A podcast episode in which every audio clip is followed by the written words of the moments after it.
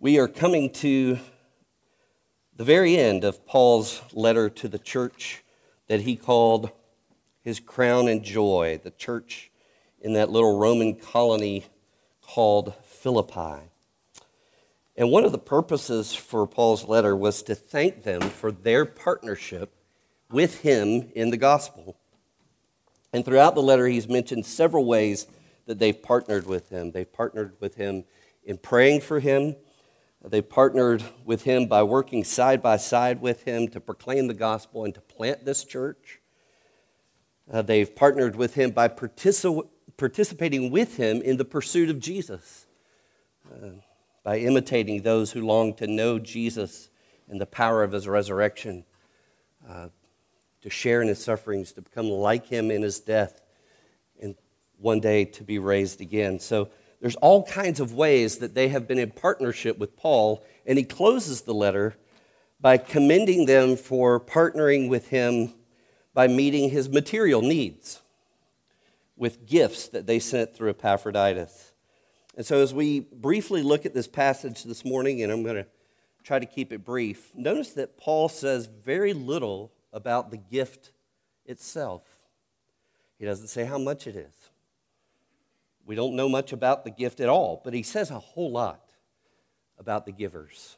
So listen to the word of the Lord in Philippians chapter 4, verses 14 to 23. Paul says, Yet it was kind of you to share my trouble. And you Philippians yourselves know that in the beginning of the gospel, when I left Macedonia, no church entered into partnership with me in giving and receiving except you only.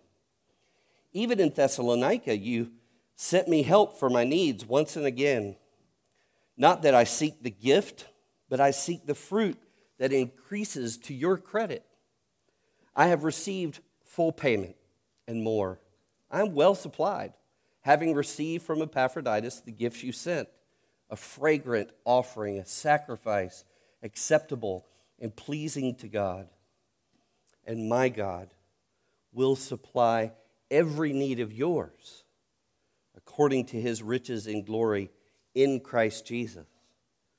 To God, to our God and Father, be glory forever and ever. Amen. Greet every saint in Christ Jesus. The brothers who are with me greet you. All the saints greet you, especially those of Caesar's household. The grace of the Lord Jesus Christ be with your spirit. Let's pray. And Lord, we ask that the grace of the Lord Jesus Christ would be with our spirits even now as we received, receive the gift of your word uh, preserved for us in this letter from Paul. Uh, this letter to the Philippians, but this letter to us. And as we come to its conclusion today, God, I pray that by your Spirit you would help us to know your heart better, um, to know what it looks like to have that heart. So we ask that you would, I ask that you would make the spirit of this church, the giving, um, partnering with each other in the gospel, praying and participating in knowing Jesus and participating side by side in the gospel. Make that heart our heart, even more than it already is. More and more we ask. In Jesus' name, amen. It's the thought that counts, right? We hear that a lot, especially around seasons of giving. Um, the husband comes home, gives his wife a gift. Here you go, honey. Um, here's your anniversary gift. What? You, you, you don't like this? You don't like the gift that I just stopped by CVS to grab on my way up the mountain on my way home from work because I just now remembered that it was our anniversary? What? It's the thought that counts. Ironically, we, we like to say it's the thought that counts precisely at the time when we have not put a lot of thought into the gift. We use it to excuse ourselves. But the, Paul, uh, the Apostle Paul will show us that when it comes to giving to support the work of the gospel, it really is the thought that counts. It's the heart that counts. And so here in Philippians 4, Paul's focus is not on the transaction of giving and receiving as much as it's on the relationship between the giver and the receiver. Paul is going to give us a glimpse of the heart behind the gifts that the Philippians have sent him. And he uses three word pictures to describe the heart of the Philippians and their giving. Uh, I'm just going to focus a little bit on these uh, in the short time we have together today. Three word pictures he, fruit, investment, and sacrifice, a sacrificial offering. He's borrowing uh, from the agricultural world this idea of fruit. He says, It's not that I seek the gift, I seek the fruit that increases to your credit. And then he borrows the, the idea of investing from the banking world, and he, he says, I seek the fruit that increases to your credit, or, or another way to say that, the profit that accrues to your account. And then he borrows from the religious world when he talks about the gifts being a sacrificial offering. He says, The gifts you sent were a fragrant offering, a sacrifice acceptable and pleasing to God. And there's something true about each of those word pictures that Paul uses to say about giving to support the work of the gospel ministry, about that relationship that we that partnership that we have with someone to whom we are giving so that they can continue in the gospel ministry. Each of these word pictures involves loss. When you plant, you lose seed. When you invest, you lose a little of your money. When you give an offering, put it on the altar, you lose part of your flock. Each of these involves emptying. When I plant, I empty my supply of seed. When I invest, I empty my wallet. When I give an offering, I empty my sheep pen. Each of these involves a kind of giving up or giving over or dying, if you will. The seed dies, the money is given up or given over, the sacrifice dies, and yet, each of these yields something good. The seed bears fruit, the investment bears interest, the sacrifice bears witness to the one I worship. And each of these results in some kind of gain or profit fruit for myself and for others, profit for myself and others. God gains glory from what I give. What Paul is showing us in this is this is the heart of Jesus. He was full but emptied himself, gave himself up, spent himself, offered himself as a sacrifice for our sins. And then he bore the fruit or bore the interest or yielded the gain of both saving us and giving glory to the Father because of Jesus' own obedience to death, even death on our cross, as Paul said in chapter 2. God bestowed on him the name that is above every name, so that at the name of Jesus, every knee should bow and tongue confess that Jesus is Lord. That name, Jesus, it, it's the Hebrew version would be Joshua. It means Yahweh saves. Yahweh is salvation. It's the name that the Mary that the angel gave Joseph in Matthew chapter 1. He said, Mary will bear a son, and you shall call his name Jesus, for he will save his people from their sins. Matthew says, All this take, took place to fulfill what the Lord had spoken by the prophet Behold, the virgin shall conceive and bear a son, and they shall call his name Emmanuel, which means God with us. So, in his incarnation, Jesus sowed himself like a seed. He invested himself by spending himself for us. He offered himself as a fragrant sacrifice. And then he bore the fruit and interest of saving God's people. while bearing witness to the glory of God his Father.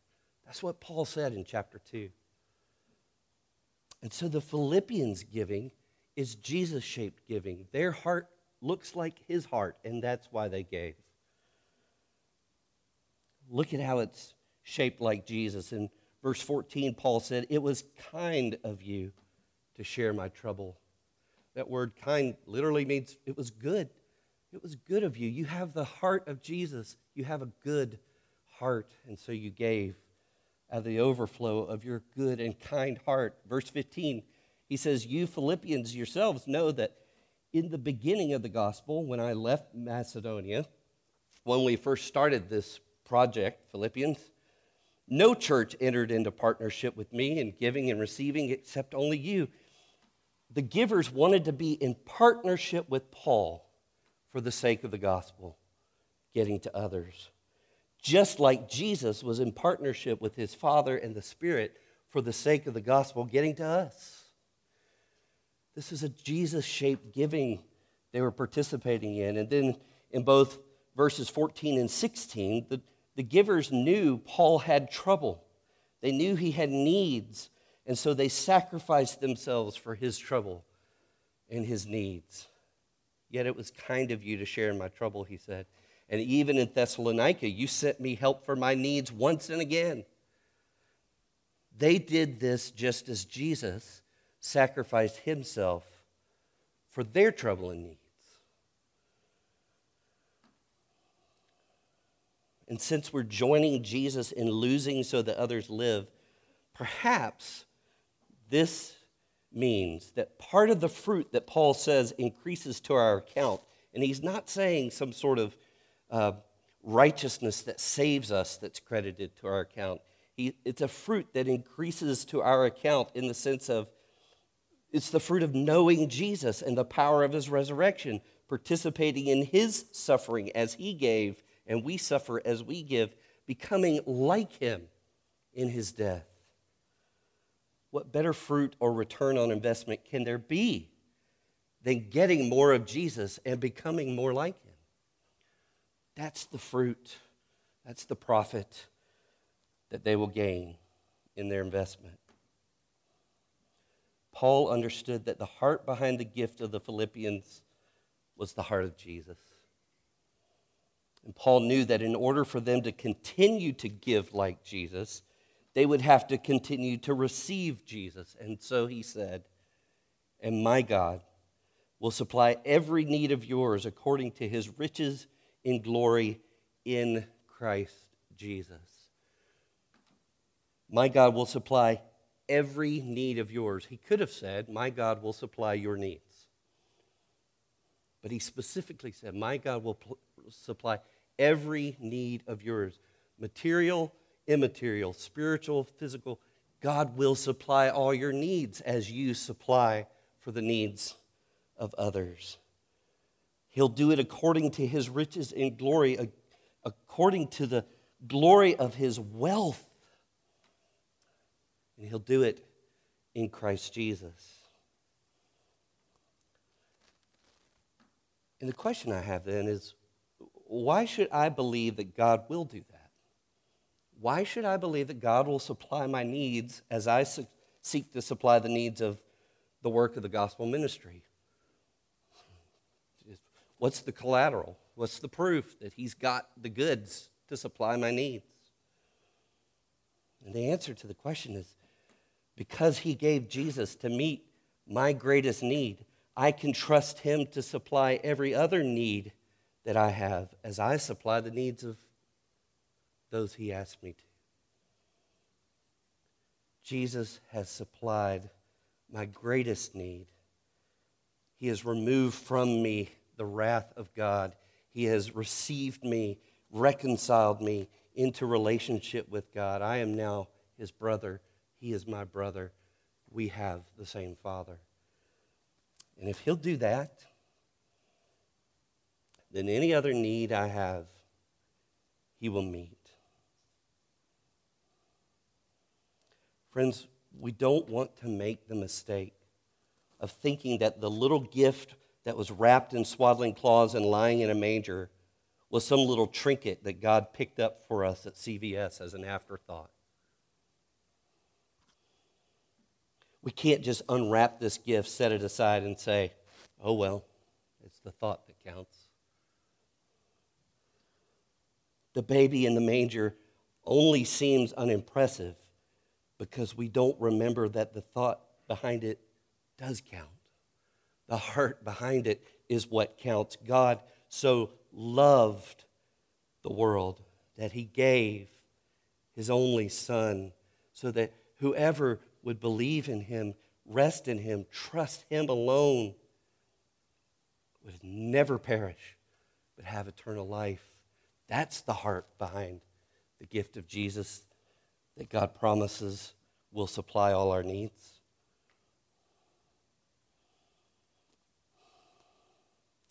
if we don't remember the heart behind the gift of the, uh, behind the gift of Jesus, we won't think much of the gift. Paul had learned that to live is Christ and to die is to gain more of Christ. He learned to count everything as lost because of the surpassing worth of knowing Christ Jesus. And if you and I will receive Jesus as the greatest gift the heart of God can give us, as God's love wrapped in flesh and blood for us, then God promises, and Paul stands as a witness, that you and I will find that Jesus will actually turn out to be exactly what and everything that we needed. And truly, he will turn out to be what we've wanted all along. Thanks be to God for his inexpressible gift. Father, we thank you for the gift of Jesus. Forgive us for being unimpressed. Forgive us for forgetting the heart behind your gift, that you love us, that you're rich in mercy, that that's, that's who you are.